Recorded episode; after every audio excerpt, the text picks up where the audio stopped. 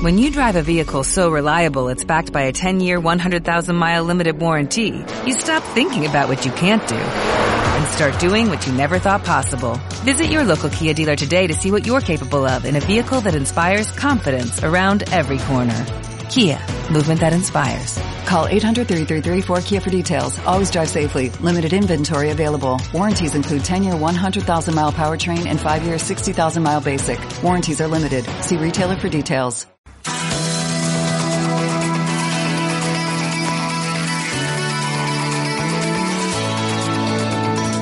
Por hoy Málaga. Isabel Ladrón de Guevara. La tertulia política en Ser Málaga con el patrocinio del Colegio de Graduados Sociales de Málaga y Melilla.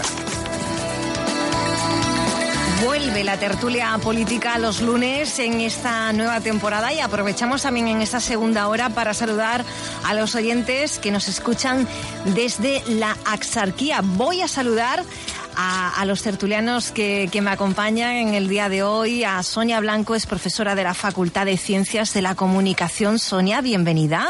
Hola, encantada de estar aquí con vosotros en un día de estreno. En un día de, de, estreno y a la vuelta prácticamente de las vacaciones para muchos, que otros se las pillan hoy y, y nada, que las disfruten. Qué suerte. Sí, Ángel Rodríguez es catedrático de Derecho Constitucional de la Universidad de Málaga y se va a sumar también a estas tertulias. Ángel, bienvenido.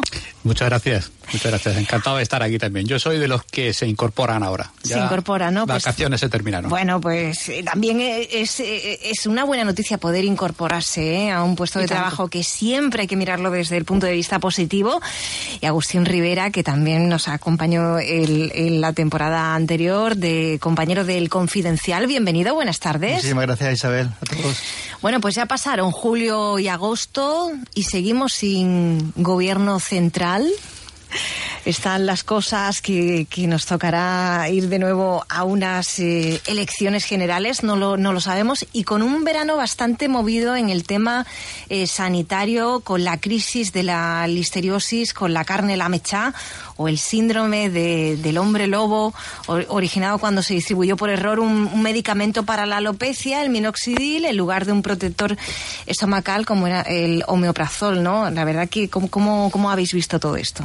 Bueno, sí, empezamos con el gobierno o no gobierno, por ejemplo, porque la verdad es que sí, que ha sido un verano de muchas noticias, poca actividad en el gobierno en ese sentido, poca actividad para cuadrarlo. Eh, bueno, Agustín es mucho más especialista que yo en el tema, pero, pero bueno, yo lo que me pregunto es si alguien a estas alturas todavía se cree que Pedro Sánchez de verdad no quiere unas elecciones nuevas. Y si Pedro Sánchez se cree que tiene posibilidad de conseguir mayoría absoluta, porque yo no entiendo realmente que quiera unas elecciones nuevas. No sé cómo le puede beneficiar.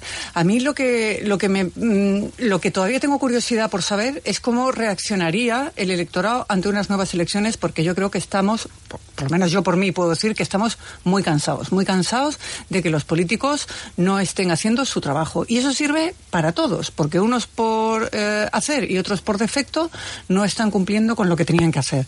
Y me sumo pues a todas esas voces que dicen que si hay nuevas elecciones tendría que ser también con nuevos candidatos y nuevos representantes, porque estos han demostrado hasta el día de hoy que no han sido capaces de, de solucionar el papelón que tenemos y uh -huh. que todavía tenemos por delante. Pues sí, coincido con, con, Sonia en gran parte de lo que dice. Eh, parece ser que estamos abocados a unas nuevas elecciones que, según el calendario que fija la Constitución, pues serán el 10 de noviembre. Eh, porque no se atirba en el horizonte una posibilidad de que se pueda llegar a un acuerdo. Aquí mmm, yo diría que las responsabilidades del no acuerdo están bastante repartidas, pero claro, quien tiene más escaños tiene más responsabilidad. Sí. Eh, además, en el caso de Pedro Sánchez, pues en su momento fue el candidato designado por el rey para intentar una investidura, con lo cual tenía una obligación adicional de intentar alcanzar un pacto, ¿no? Eh, y no parece que haya hecho mucho al respecto, tengo que decir, ¿eh? Sí, yo también lo creo. Creo que eh, se han hecho algunos intentos, pero quizá no lo suficiente. Y los que se han hecho no han sido bien recibidos por el resto de las fuerzas políticas, como digo, cada uno en función del número de escaños que tiene. De manera que todo parece indicar que, hay, que habrá nuevas elecciones. Y desde luego la incógnita es cómo va a responder el electorado. Con mucho gusto nadie va a ir a votar. Con mucha pereza, vamos ya, porque vamos. Con mucha pereza y yo creo que también al PSOE Mosqueo. le interesan nuevas elecciones porque evidentemente todas las encuestas vaticinan que va a conseguir mucho más votos que podría ¿Tanto como la mayoría que podría descender no no tanto como pa- to- tanto por la mayoría absoluta no pero sí conseguir mucho más votos y hay alguna encuesta que, que incluso dicen que la suma de ahora de PSOE y Unidas Podemos sí daría mayoría absoluta o sea, eso sí es curioso que a lo mejor, porque a lo mejor va, va, va a descender bastantes votos ciudadanos. Desde luego yo creo que es, es un fracaso, como, como tú bien has dicho, Sonia, de, de, los, de los principales líderes políticos nacionales. Y yo creo que la abstención sí debería ser ahora, ahora mismo muy, muy tenida en cuenta. Yo creo que es un gran fracaso de la democracia si vamos a unas nuevas elecciones. Y Pedro Sánchez se ha demostrado que es un tacticista número uno, pero en, realidad no le interesa mucho gobernar, no da, no da la cara ante el Parlamento, está haciendo una dejación de funciones tremenda, porque aunque el gobierno está en funciones, sí podían sacar proyectos adelante y no lo están sacando. Y bueno, como habéis visto también, este verano, como decía antes, tan movido con el tema de, de la crisis sanitaria de la, de la listeriosis, eh, que bueno, todavía siguen eh, saliendo cada día nuevos, nuevos casos. Es un tema eh, que preocupa mucho a, a todos Hombre. los ciudadanos. Claro, a, a los que ya tenemos eh, una cierta edad, como todos los que estamos en esta mesa, incluso nos puede recordar un poco al tema de la colza, ¿no? Que afortunadamente no, no, no se ha llegado a ese punto. Pero evidentemente hoy leía yo en prensa, bueno, pues eh, que ya pues la gente se está retrayendo de comer cualquier tipo de carne procesada, lo cual evidentemente eh, supone una pérdida económica para otros muchos empresarios que evidentemente no tienen ninguna responsabilidad. Pero el miedo está ahí y el miedo es muy grande. Yo la verdad eh, tengo que decir que yo ni siquiera sabía que se vendía carne mechada el- en- en- como tal. Yo pensaba que eso era algo que se guisaba en casa. Hasta ahí llegaba mi desconocimiento del, del tema. Sí, aquí en Málaga lo que se estira mucho es Es eso, ¿no? guisarla en, en casa, ¿no? ¿no? Cada uno se hace su carne mechada. Claro. Y, y yo incluso decía, bueno, ahora tengo la sospecha de si yo cuando en un bar he pedido un- una tapa de estas de carne mechada, era hecha en el bar o realmente me han puesto algo que, que han comprado por ahí, ¿no? Pero eh, teniendo en cuenta que, que, bueno, que estos errores, por decirlo de alguna manera, pueden suceder o que puede haber un error en, en la cadena que desemboque en una crisis así, a mí lo que me preocupa son las otras cosas que se están saliendo de la empresa, ¿no? Como el hecho de que ocultara cierto tipo de productos, como el hecho de que no tuvieran los papeles en orden, como el hecho Hacer de- obras sin permiso. Exactamente. Eh, Efectivamente. Y, y entonces dice, bueno, eh, evidentemente la empresa ha hecho cosas que, que están mal y que habrá que depurar esas responsabilidades, pero también me pregunto si la Administración está obrando adecuadamente en, en su labor de inspeccionar todo este tipo de productos. Es decir, es normal que alguien pueda abrir un negocio de este tipo con la declaración responsable de que está tramitando toda la otra documentación que necesita.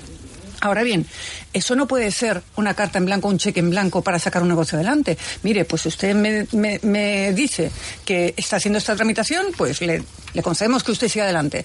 Pero en un plazo, no sé, de tres meses, de seis meses, de un año, usted tiene que presentar la documentación definitiva. Y si no, no puede seguir adelante, Eh, ¿no? Fíjate, Sonia, que ahora que tenemos eh, muy en alta el discurso de que hay que reducir las trabas burocráticas, que eh, en este país para montar un negocio se tarda muchísimo más tiempo que en el resto de la Unión Europea, que debería ser una cuestión de una ventanilla, de una solicitud por la mañana y el negocio funcionando por la tarde. Y ahora lo que estamos echando de menos es eh, la labor de control de la administración. De manera que eh, hay sectores en donde probablemente esa reducción de carga burocrática sería muy bienvenida, pero otros en los que en los que hay que andarse con mucho cuidado porque con las cosas de comer nunca mejor dicho no no, no se debe jugar no Claro. y, y aquí realmente tú hablabas de la administración el problema es que aquí conjugan varias administraciones. Yo creo que eso ha sido lo peor de la gestión de la gestión de la crisis. Lo que no puede ser es que cuando hay una distribución de competencias que necesariamente eh, eh, está así porque es difícil que esté de otra manera, hay una administración local que tiene una competencia directa de inspección, etcétera, y luego es la administración autonómica la que tiene capacidad para eh, mm, poner en marcha la alerta, para inmovilizar los productos, etcétera, pero eso al ciudadano es algo que mm, no, no, no debe no debe ni de conocerlo. Es decir, que lo que se echa de menos es que desde el minuto uno no es que nos echaran los trastos a la cabeza el ayuntamiento y la Junta, sino que la primera rueda de prensa tenía que ser una rueda de prensa conjunta, porque tienen que dar cuenta eh, eh, solidariamente todas las administraciones concernidas. No tendría que estar el consejero de Sanidad, el responsable del ayuntamiento de Sevilla y ir todos en la misma dirección. Desde luego, la imagen que se da para el ciudadano de varias administraciones que se están un poco peleando por el relato, como ahora se dice, a ver quién tiene más culpas de otro, pues ha, sido, ha sido muy lamentable. Yo, yo la verdad que he seguido la crisis día a día, hecho 15 días escribiendo todos los días sobre, sobre esto. La verdad que a mí se me ocurren muchos fallos. Evidentemente un fallo de, la, de los autocontroles, dejar que una empresa tenga autocontrol en el, para, para, ver si, si, si esa empresa tiene, tiene, tiene todo en regla sanitariamente, a mí me parece un error clamoroso. Es un error también que, que esas competencias no estén centralizadas por la Junta de Andalucía. De hecho, hoy me parece que el presidente Moreno ha dicho en Canal Sur Radio que, que, que, le va a quitar ya las competencias al Ayuntamiento de Sevilla, Málaga y Granada, que son los tres únicos ayuntamientos de toda España en los que tienen competencia sanitaria en, en, inspección.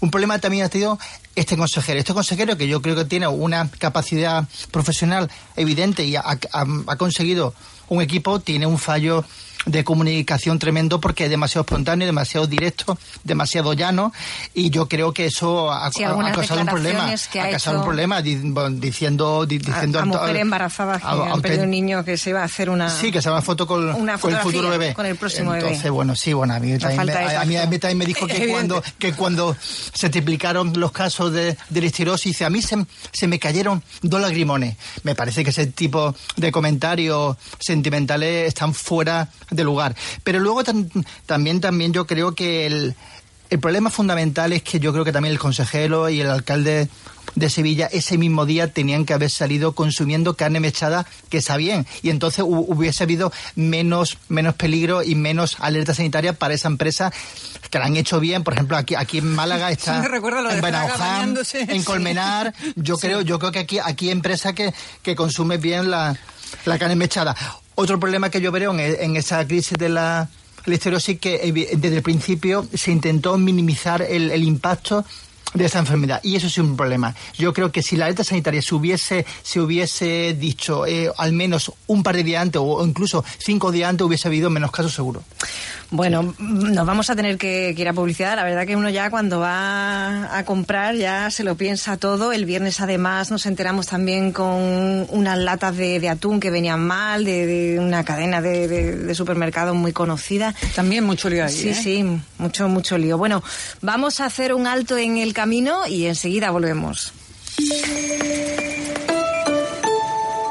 Qué bien se está en la terraza en verano, ¿verdad? Pero el resto del año ya no es lo mismo. Pues acristala tu terraza y hazlo con los mejores con Insoex. Máxima calidad porque montan con Siglas. Sí si es con siglas. Más información en insoex.com o en Teatinos, calle Pablo Gargallo 4. Acristala tu terraza y amplía tu casa. Las almendras y frutos secos de Almensur son productos saludables de nuestra tierra, alimentos de la dieta mediterránea. Almendrera del Sur reparte por toda la provincia de Málaga. Visite nuestra tienda Selección Mediterránea en Estación de Cártama. Sin duda, los frutos secos son de Almensur. Teléfono 952 420020. Los graduados sociales quieren ayudarle contra la crisis e información laboral gratuita para trabajadores y empresarios Servicio gratuito de orientación e información jurídico-sociolaboral. Sin cita previa. De nueve y media a una y media todos los días en la planta baja de la Ciudad de la Justicia. No lo dude, el graduado social siempre responde. Este es un mensaje del Colegio Oficial de Graduados Sociales de Málaga y Melilla. Molina Caballero. Azulejos, baños y cocinas. Sí, a las casas bonitas. Escurridizo, provocador, misterioso. Banksy llega a la térmica de Málaga con la exposición de Art of Protest. La gran muestra sobre el iconoclasta artista británico que ha revolucionado el arte contemporáneo y cuya identidad sigue siendo una incógnita. Un recorrido inédito a través de más de 40 creaciones que incluyen obras originales, instalaciones, vídeos y fotografías cedidas por coleccionistas internacionales. Sumérgete en el misterioso universo creado por Banksy.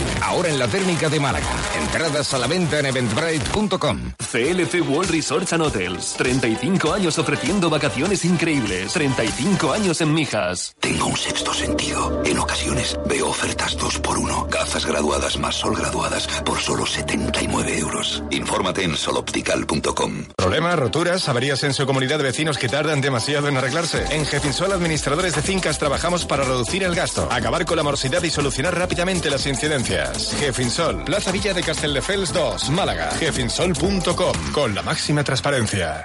Ven a los últimos días de las rebajas de Tiendas Beds y llévate a casa tu equipo de descanso de las mejores marcas con hasta el 60% de descuento.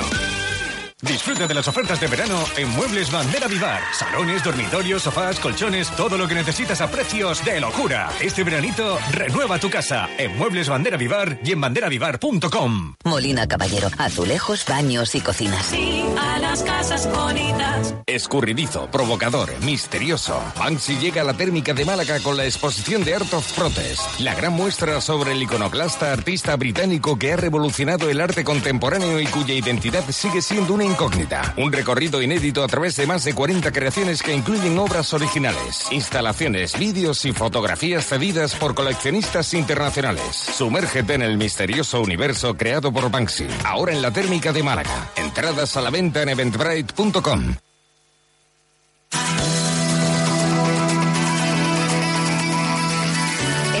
Estamos con la tertulia política a vuelta de- del verano con Sonia Blanco, con Agustín Rivera, con Ángel Rodríguez.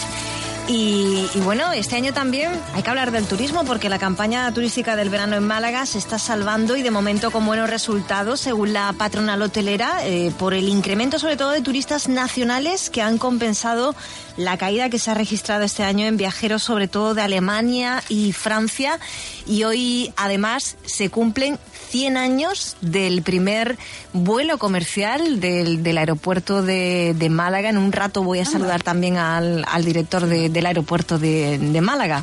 ¿Cómo habéis visto turísticamente el, el verano en, en Málaga? Ah, bueno, yo que vivo en la zona este tengo que decir que eh, lo vivo con cierto pesar. Yo eh, estoy encantada de que Málaga esté teniendo este boom, estoy encantada de que la ciudad le vaya tan bien, pero como residente en la zona este... Y los pisos turísticos. que Y los pisos ahí. turísticos, eh, pues esto es un pequeño infierno que estamos empezando, del cual estamos empezando a despertar. Eh, yo creo que Agustín Sí. estará con, conmigo en ese sentido, ¿no? Yo, eh, esto que hemos estado leyendo hoy en prensa, de que los hosteleros quieren que, que no haya estacionalidad y demás, eh, yo lo entiendo. Eh, pero también hay que eh, empezar a pensar en un turismo sostenible, porque ya estamos teniendo el caso de muchas ciudades en Europa y en otras partes del mundo que están siendo absolutamente devoradas por el turismo. Entonces, está muy bien que haya turismo, eso es trabajo para todos, eso es dinero para todos y la ciudad podrá estar mucho mejor, pero no puede ser un turismo descontrolado. Eh, hay que tener mucho cuidado sobre los pisos turísticos en particular y por ceñirme también a la zona este, pues por ejemplo, me preocupa mucho el hecho de que todas esas casas del este, del Palo y de Pedregalejo que han tenido todo ese proceso de regularización, ahora se están dedicando prácticamente muchas ya a casas turísticas y parece que, que- que van- vamos por ese camino, ¿no? Eh, con lo cual, eh, yo creo que turismo sí, pero controlado y buscando que sea un turismo de calidad. Ese turismo de calidad, esa estacionalización, es lo que dicen los hoteleros de los años 80. No sé, es que lo- los hoteleros es el sector más llorón que hay. Son, son unos llorones increíbles, porque si tienen en Málaga capital un 95% de ocupación hotelera y todavía siguen diciendo, más. siguen diciendo que bueno, que, que hay, hay todavía más capacidad. No, señores, yo creo que no hay más capacidad. Pongan, pongan los precios, si quieren, un poco más altos para dar más rentabilidad, que no necesitamos aquí que venga más gente, sino necesitamos que venga un turismo de, de más de más alta calidad y sobre todo que venga también en otra época del año, pero ¿para qué? ¿Para qué montar dos días más de feria? Lo- Bueno, los hosteleros, así bueno, hab- hablamos luego, vale, vale, de acuerdo. Si quieres hablamos luego. No, pero yo, yo creo que el- los hoteleros, yo creo que hay mucho recorrido para, para poder hacer mm, cosas diferentes. Yo creo que Málaga es verdad, Málaga capital necesita mm, más hoteles, pero, pero, pero quizá un poco más Claro, aquí, mm, de nuevo, si me permitís, me llevo el asunto a mi terreno, ¿no? Porque, mm, de nuevo, estamos echando en falta una labor eh, de control por parte de la Administración. Eh, mm, los poderes públicos se mueven eh, al, al ritmo al que se mueven. Entonces tenemos nuevos fenómenos, por ejemplo el de los pisos turísticos, bueno, ya no tan, tan nuevos, pero con una ausencia de regulación evidente. Eh, estamos a un minuto de hablar también de los patinetes, digamos, que es otro también fenómeno nuevo, que en principio uno lo puede ver pues eh, digamos mm, como una innovación pues ba- bastante positiva, ¿no? Porque verdaderamente tenemos ahora un medio de transporte eh, ecológico que te eh, da unas posibilidades de movilidad eh, tremenda, pero claro, hace falta una regulación. Lo que no te puedes encontrar es un patinete en cada esquina, ¿no?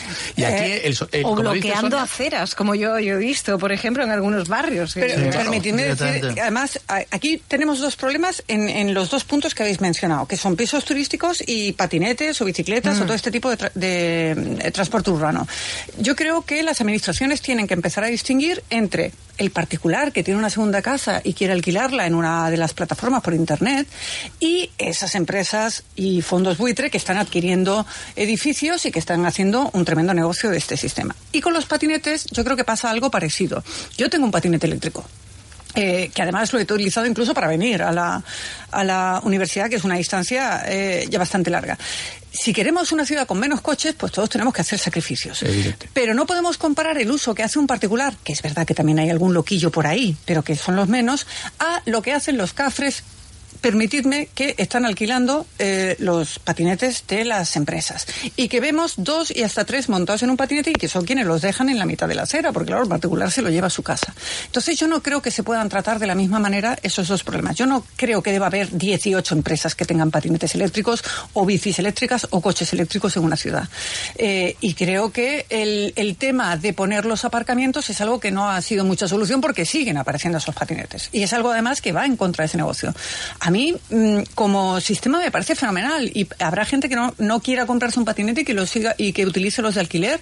Y me parecen un estupendo servicio, pero que tienen que estar más controlados. Y desde luego que- no se puede ver a menores. Que Sí. yo he visto a niños que no Sí. llegaban al manillar solos con esos Yo, patinetes. yo creo de, de todas maneras que el tema de los patinetes tiene ya los días contados, como- o como máximo los meses contados. Ah, pues yo espero que no. Pero aquí en Málaga es que está siendo una invasión. Sí, sí, pero es que hubo eh, aquí en, a la cadena SER en clave nacional, en el, en, en el por hoy de, de verano, eh, eh, concedió una entrevista al director general de tráfico, a Javier Ruiz, en, la- en el segundo periodo de- del hoy por hoy, y, y dijo el director general de tráfico que se está eh, implantando, que están elaborando una norma o una ley, no, no exactamente qué tipo de, de normativa, para, para regular los patinetes de, de una manera clara y diáfana. Pero claro, como ahora mismo Mongomo no funciona, pues dice que todavía no lo podían desarrollar. Pero yo creo que, que esa norma sí podría estabilizar un poco y regular exactamente cómo hay que tomar el monopatín y, que- y cuáles son los derechos y cuáles son esas obligaciones. Claro, pero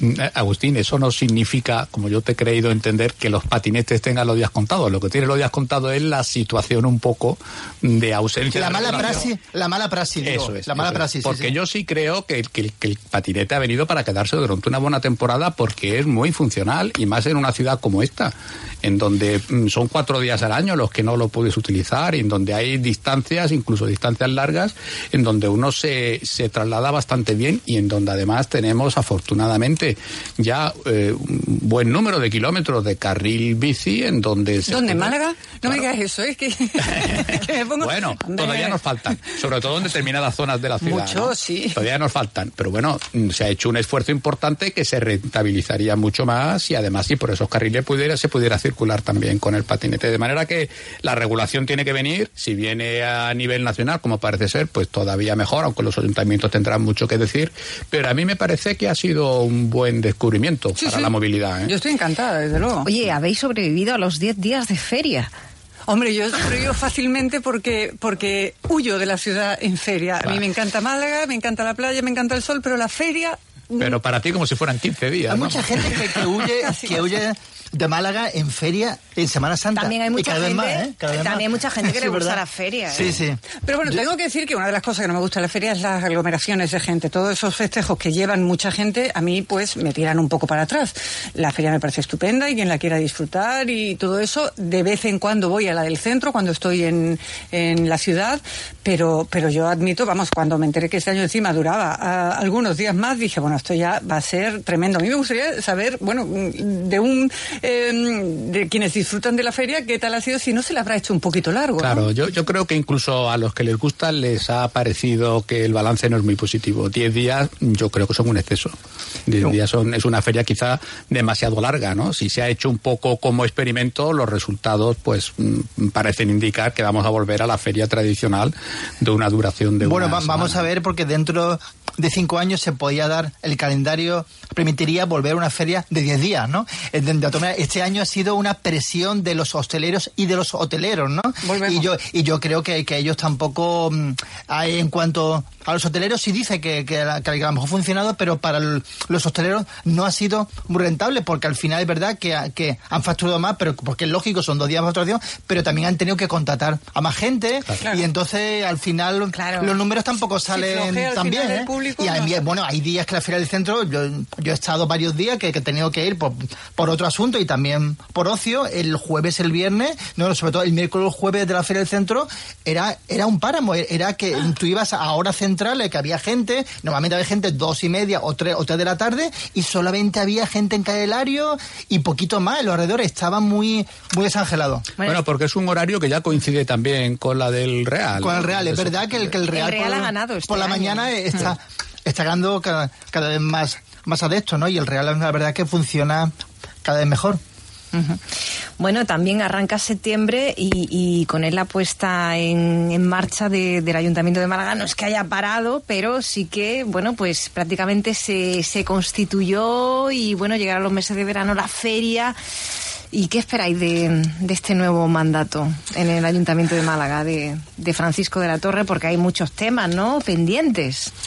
Pues bueno, pues esperamos que a lo mejor eh, sea un mandato más activo que el anterior, que pasó un poquito sin pena ni gloria, ¿no? Y entonces, pues eh, ahora digamos que tienen menos presión y que tienen, eh, se supone que una mayor estabilidad. Esperamos que muchos de esos proyectos que se han quedado en el limbo se saquen adelante. De hecho, bueno, pues ya hay algunas cosillas ahí que, que parecía incluso que el hecho de que ayuntamiento y junta fueran del mismo color político iba a facilitar eh, que se sacaran algunas cosas adelante y ya se está reculando en algunos de esos sentidos, ¿no? Como era el, el Hospital del Palo y, y algunas otras cosillas. No De momento- hospital, no, no va a hospital allí. No, El me- parece que centro no. de salud, Me una, parece una que pieza van a de salud. repintar el sí, centro sí, de o sea que la verdad que sí, sí, o sea que la, la realidad yo creo que bueno, es un engaño, es un engaño por parte de, de la Junta y por parte del ayuntamiento prometer un tercer hospital y al final no lo hay, ¿no? Pues por eso te, te Sí, digo sí. Que, que- que ya muchas de las promesas electorales se están cayendo en ese sentido, ¿no? Bueno, pero se puede esperar que, que- que sea una legislatura eh, relativamente productiva, creo yo. Porque Ojalá. Se ha conseguido una estabilidad, eh, porque también el, el diseño institucional lo propicia. De hecho, como sabéis, hay quien quiere copiarlo también como para resolver los problemas de la investidura, cosa con lo que yo no estoy muy de acuerdo con la investidura a nivel nacional. Pero en los ayuntamientos se, se, se ha conseguido salir del, del modo de campaña electoral permanente porque, porque se constituye sí o sí. Es decir, porque si no se hace mediante pacto, se hace mediante la lista más votada. ¿no?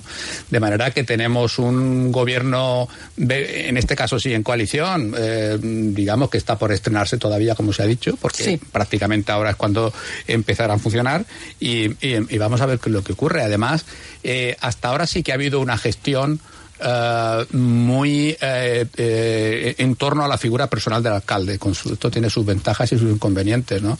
Como hemos tenido la oportunidad de tener elecciones generales inmediatamente después locales, pues se ha visto cuál es el tirón electoral de los candidatos de los candidatos municipales. En el caso de Málaga, la diferencia entre los votos del PP en las generales y las locales, es decir, lo que hay que atribuirle eh, prácticamente al 100% a, a Francisco de la Torre, pues ha sido ha sido tremenda, ¿no?